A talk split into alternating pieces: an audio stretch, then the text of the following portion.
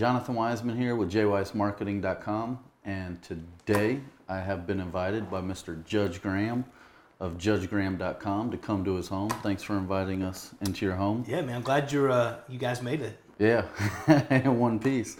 So we're in Dallas. We're at your home, and we're in the Money Lab right now. The money lab. What do you, you like the money lab, It's- right? Man, I love it. The house is amazing. The lab's amazing. I know we're going to be touring the house and playing around a little bit today. Yeah, yeah. Uh, looking forward to those steaks and that tequila you promised me. I, I got it ready. So it's it's about to go down.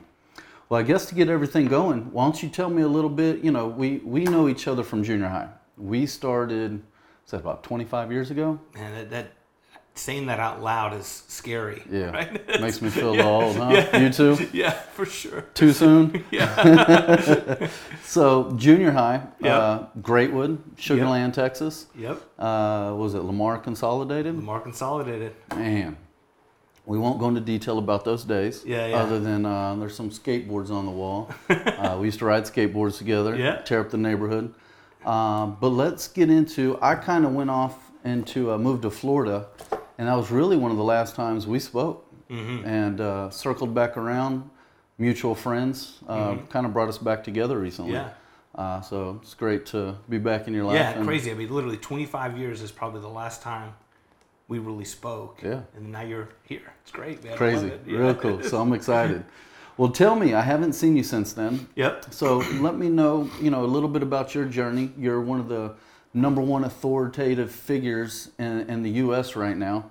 Uh, we'll, talk about your book, Scale with Speed, and some of the other ones in the money sheet. Uh, but tell me about your journey and how you got to where you are now. Yeah, so quickly go through. So high school, uh, Lamar Consolidated. I know you left. Um, ended up going to TCU. Football brought me to, to TCU, which is here in the DFW area. And from there, realized really quick I had no career uh, in the NFL. so I, I decided, you know, uh, I'm going to focus on school. And so really started focusing on school. And there was a, a program called the e-business program. And at the time, that program was core competencies in finance, marketing, and computer science. and you had to have like an amazing GPA to get in, and you had to have all these things. And this is when I knew um, I was destined for success in, in sales. Um, I sold my way into this program. I said, listen, my, my GPA is not what it should be. You know, uh, I have no experience in this, but there's not going to be one person, I promise you, that's going to work harder than me in this program, and, I, and, and I'm going to make you proud. So, sold my way in and ended up uh, almost not graduating, did really well in the program, but started my first company in school with a uh, one of my best friends at the time in college, and we grew. It was a web design and development company. So this is, you know, early late late '90s, '99, early 2000, and uh, would go sell websites during the day after class. Um, literally belly to belly, walking outside in a suit, 100 degree weather to small businesses, just sweating, coming down. And uh, this is when you could sell at a premium back then, right? Well, yeah, and this was before websites were real popular. Right. And so it was, I was convincing people, you know, this is the next thing. Like, you've got to be online. and so we would sell them during the day, and then we would build them, my business partner and I at night, because we had the skills.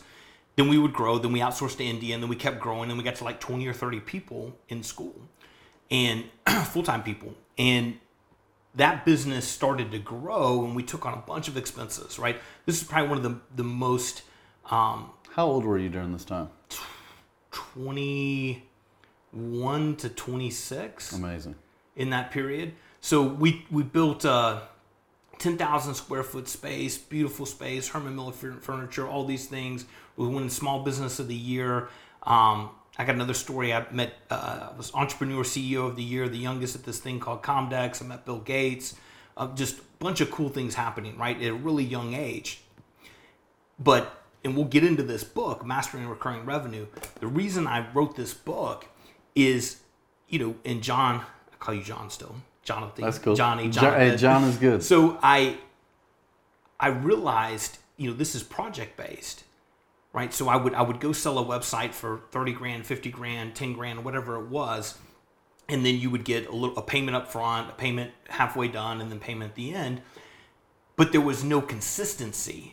Right, I was only as good as how much I could sell the next day. Yeah, no residual income. no residual income but you know i didn't know any know any better at the time Sure. i had no mentor nobody was teaching me this so um, we're selling and we're growing and we're growing and, and, and we're getting more people and we're getting more space and we're incurring more um, expenses. And then at some point it just got out of control right? So the nut that i had to cover was just too much right? And so i we literally kind of started to grow out of business. And at that point you know i had a rock bottom um, you know uh, had a, the business ended up closing down and i understood the hard way the power of recurring revenue Yeah. right? And so fast forward, um, I partnered with another business partner. Um, it was a traditional agency. We turned it into a digital agency that did. We built a recurring revenue model. We had retainers, we had uh, media commissions, we had ongoing contractual revenue, and really grew that company probably to about 220 people. Had a great team um, that helped um, do that. Had a great culture sold that company to a bigger company that was owned by a private equity company, rolled it into that company, um, took some cash, rolled some equity, and then helped that company grow um, in 18 months, repackaged, positioned them, and then we sold that company for a really large uh, transaction to another private equity company. And then at that point, um, I kind of took a break, wrote a couple books, and I'm doing what I'm doing now. Really cool. Well, going back a little bit, talking about growing the business to 220 employees, and we talk about culture. Yeah. And, and how big is culture in building a business to that size, and how how do you build a culture when you have that many employees and staff members? Tell me a little bit about that. Yeah, great, great question. And what I can tell you is the more people you have, the harder it is to, to hone in on that culture. But listen, uh, Johnny, for me, culture's freaking everything, right? If you, especially if you're a service based business, Yeah. listen, if you don't believe in culture, be prepared to lose. Period. You want to grow a real freaking monster company, you got to have culture. It's a game changer. And I talk a lot about this. There's a difference in having culture and a growth culture.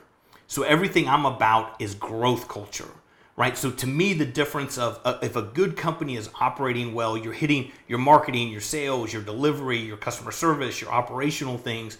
You should you, you have a good value proposition. You have a good product or a good service. You should see, you know, um, depending on what size you are, this incrementality of you know 10 to 15 to 20 percent clips in growth. But the differentiator is if you have growth culture and you've got everybody freaking aligned and in rhythm and they know who they are, what they do, why they do it, and what purpose they have every day towards the bigger goal, and they feel like they're contributing and being compensated to that, it becomes magical, man. Well, and I want you to dive in a little further to that because some people just assume culture is throwing a ping pong table and a skee ball in the middle of an office, and now they've got culture. Yeah, it's it's definitely not. So I, I believe every organization needs to have four core values. I think if you have more than four, it's too many. You have uh, less, it's not enough. What are your four core values that you like to implement? Creative, curious, fearless, and strategic. Those are my core four. Okay, and here's where the magic happens, John. Like if you don't have something to rally people around and empower them, then then you're never going to have a culture. Okay? And the way I look at growth culture is these core values have to be applicable to the team and they have to be applicable to the customer. Sure, Okay? absolutely. And when you do that and you empower your people against those core values, then then you're going to win. And I can give you an example. So if fearless is one of the core values, right? And I turn everything into a sales tool, right? So how do you position uh, fearless to the customer? Um, listen, Mr. Customer, I know everybody's priced similar to me, right? And everybody's saying they're going to deliver faster, better quality, or, or, you know all these different things. One of the differentiators we have is we have these four core values. One of them is fearless, and what that means to you, Mr. Customer, is that everybody, my team, is conditioned in their DNA is to do things methodically, but to be fearless, to push the bounds of what's possible to deliver the most success. I don't. My people aren't scared. I don't punish them for being fearless. I, I, they, they take methodical, calculated risk, and that's the difference between us and the competitor. You see how I flip that? Absolutely. So I use those core values to empower the customer, but also my people. Well, and you use those core values to build your culture so that you can then pass 100%. that down to your 100. customers. Hundred percent. It's uh. So so to me, uh, culture is key. Growth culture. If you're really in this game to win and you want to grow a freaking monster company, then then you have to implement a growth culture. Real cool. So I wanted to move on. I know uh, we're going to be pressed for time today, um, but I wanted to talk about the book you have, Scale with Speed. Okay. Uh, you sent that to me autographed. I appreciate it. Of course. Haven't got through all of it yet, but it's a work in progress. Uh, but tell me more about that. Why did you write Scale with Speed? So scale with speed. So anybody that's watching this, check it out. And that's available now on Amazon, right? So if you want Scale with Speed, Yeah, Amazon, um, most uh, bookstores, and all the airports in the Hudson News. So the the premise of Scale with Speed is, um, you know, I'm constantly learning, right? And the way you learn, sure, that's is, why I'm here today. the way you learn, in my opinion, thank you. The way you learn is you look and seek out people that have what you want or more in life, right? It's at least for me, from a business perspective. And if you can't get their time one on one, then you do it through if they're providing videos or they're providing a course or they're providing a book, right? So through that journey of constantly learning and reading and, and, and trying to better myself from a business perspective, you know, I've I've read and listened to, you know, probably hundreds of books. And in that, I always there was just not a lot of substance, right? And, and maybe it's me. I am a direct, like, make it direct and make it actionable, right? And so the premise of this book is um, a culmination of all my failures and success in how I run and manage and operate a company. And uh, for those that know me, I like to move fast, right? I push things, I create urgency, I create momentum through harnessing the power of speed.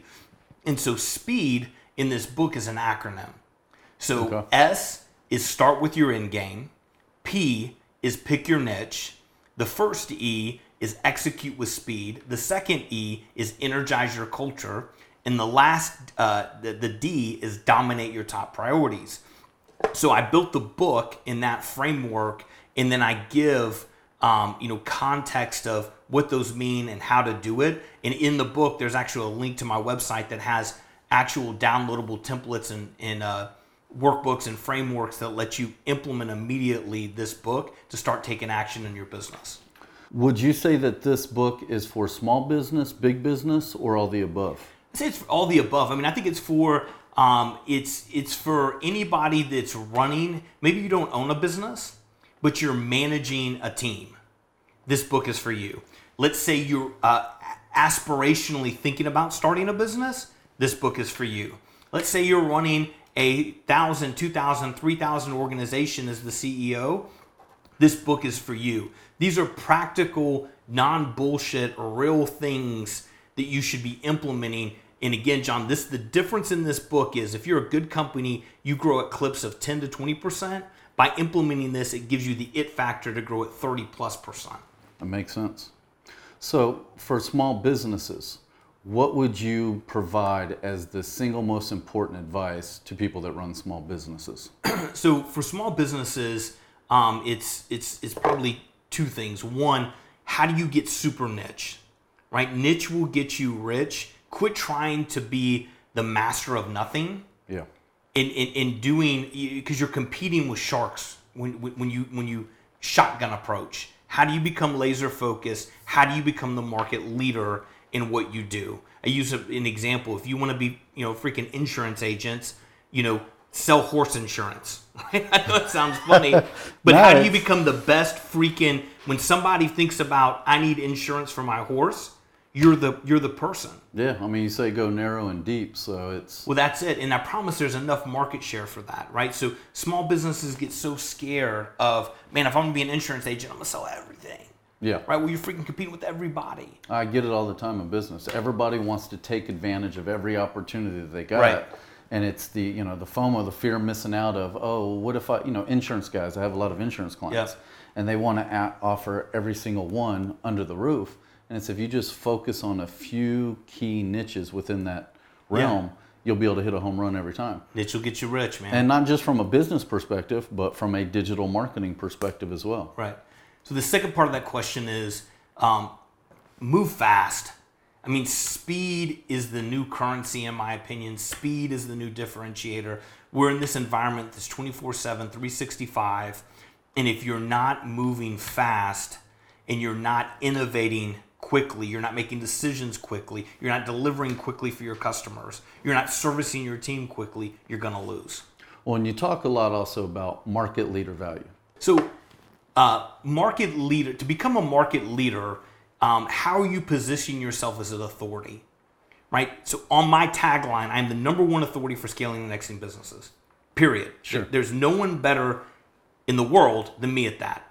That that's that's who I am. That's my niche. That's what I own. And then I've created market leader content behind that that's factual that supports it, right? So once you go niche, and it's horse insurance, right? How are you creating to become the authority in horse insurance, the market leader to build uh, trust and authority with potential prospects and customers? And you do that by um, being niche and, and, and writing white papers about horse insurance, videos about it, um, speaking at events about it, making sure your staff is the best in, in, in the trade at that. It's going so tight at what you do, it allows you to become a market leader. And when you become the market leader, you win. How do you feel that video plays into that? Video is huge. Listen, anybody not harnessing um, uh, the power of video and coming with a video strategy right now is going to be behind. Um, there was a stat I read uh, it, by 2020, 87% of content consumed online, Of all search content, is going to be video. everything is going to be video. Of that, I would say you know 10% of it is pretty okay. 5% of it's good. The rest of it's shit.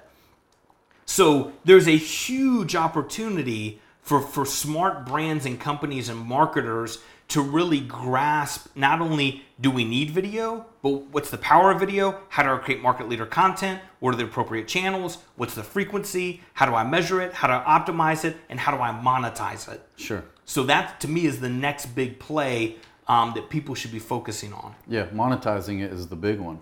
And for that, you know, uh, what we're doing right now in digital marketing is everybody needs video content. So that's why we launched this podcast, and we're trying to figure out different ways to provide video that is not just okay, here's a video asset, but also make it actionable or have it to where it's actually good quality content, Right. not doing a video for the sake of doing it. And we utilize those to market those across all different platforms, social, websites, blogs, anything online, anything digital. Uh, and doing so, there's a lot of different social media techniques that we use from the pixel marketing, uh, the back end YouTube marketing.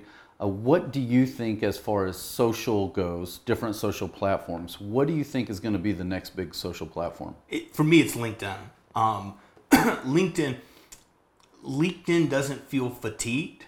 Facebook feels very fatigued to me. It's getting there. It's uh, it's saturated. It it, it just feels sharky, right? Um, bloody waters, tons of freaking sharks. So if you're a uh, in for, when you say the next big channel as it relates to business, right? You want to generate commerce or a qualified lead. Um, LinkedIn feels like the new playing field. I think that there's still a lot of organic reach in LinkedIn. I think LinkedIn has upped their game with tools like Sales Navigator. I um, I think LinkedIn still feels not Facebook. Yeah, it's still new and fresh, and a lot of people are not on there right now. Yeah, and, and I think the people that understand and you know the the proper video strategy on LinkedIn um, have a big opportunity.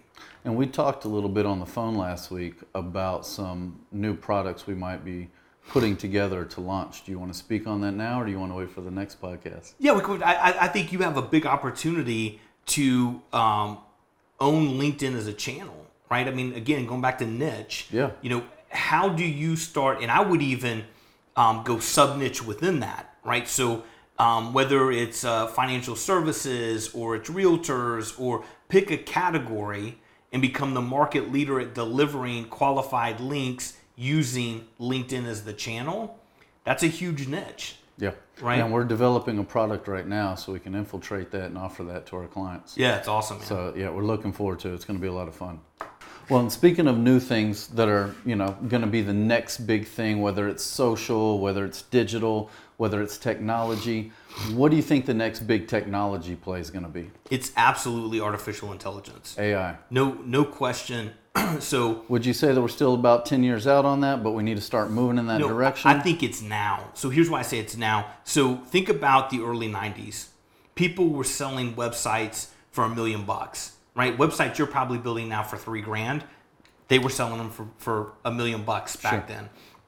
The demand right now for AI is huge, right? Finding really good AI developers is tough. Um, understanding not only um, hey can you go build something in ai everybody under everybody every company every cfo every publicly traded company ai is in that boardroom meeting and they're pounding their fist going what the hell is ai and all i know is we need it because shareholders are saying it's important and people are saying it's important and there must be value in it what is it and how do we get it Well, for our listeners and, on smaller business levels, SMBs, how can they give me something that they'll be able to relate to or understand, or a direction that they might want to go in or start looking towards? Yeah, so uh, an example, so artificial intelligence is um, another way to, to, to say that is machine learning, right? So, how do you um, automate and optimize? It's really automation of a certain task, right? It's scale. Um, that's how I look at, it at artificial intelligence. How do you do something that it would take a person, you know, hundreds of man hours to do in a fraction of a second? Sure.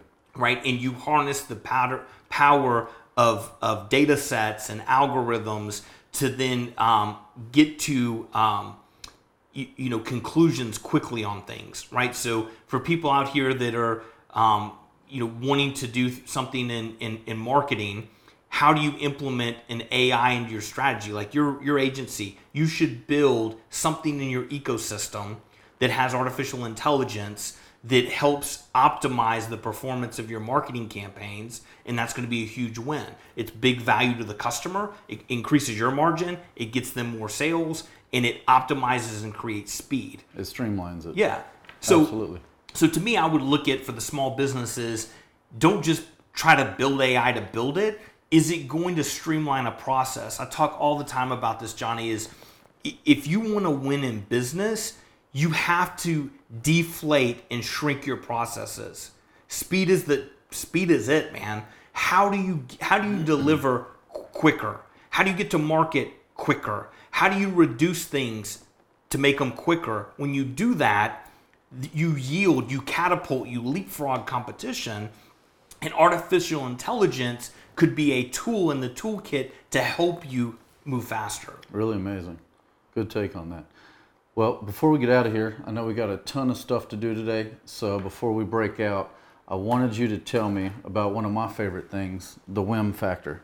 Whim. Okay, What- you ready for this? And we're going to pop that across the screen, Hector. Make sure you make whim real big across the screen Okay. for this section. So whim is my thing, right? And I'm going to give uh, Grant Cardone a little little credit for this. So he says, "Where is my money?" Okay. So whim, no, no, that's what I say. Where is my money is my thing. He says, uh, "Who's got my money?" Okay. So the concept of where is my money, whim, it's it's bigger than just the concept of that sounds capitalist and, and fun to say. But if you look at it from a company perspective, like Grant was looking at it from an individual perspective, like I'm waking up today, where's my money? How am I gonna go find it? Who am I gonna sell? Johnny has money, he should be giving me money. Whim, where is my money, is about a company. And here's the ecosystem of what that means, John, is when the employee goes into to work, they should be motivated on understanding how do I do better in my life. Right? Anybody that says money is the root of all evil doesn't have it. Right? Money money does allows you to do great things. Listen, if you don't have money and you're an asshole, you're going to be an asshole. If you got a lot of money and you're an asshole, you're going to be an asshole. It doesn't change you, right? Yeah. It just allows you to do better things. Sure. So trust me, money is a good thing. Now, having that concept and that mindset that money is good is the employee waking up and saying, Where's my money? You know, I want to take that one extra vacation. Man, I've always wanted to drive that BMW, right? How do I generate more money for myself? Well, you do that by performing better for your clients right? For you know, if you're a, a, factory worker, you're delivering faster. If you're in a marketing agency, you're you're going that extra mile for the customer to get them one more result. Why? Why, Why does that matter? Because now the client's waking up. Where's my money? And you start delivering for that client, and the client's focusing. The client's making more money now. Well, guess what? When the client makes more money, the company that the employee is working for, where is my money, is making more money, and it's this circle of success. Sure. Right? And when you get a mindset, a growth culture where people are motivated and, and compensated against success metrics that tie to revenue, that allow them to progress in their career and their life financially, and it impacts the, the clients the company is serving and it helps the company grow. There's more money for everybody. It's great. And would you say that that starts at the culture? It starts at the culture, it starts at the top and the bottom, right? And it's also indoctrinating in the client, right? But I can promise you, if from the team member slash employee to the client to the person running that company is waking up every day, baby, where is my money? There it is. Well, there it is, folks. You heard it right there from the number one authoritative figure in scaling and exiting businesses.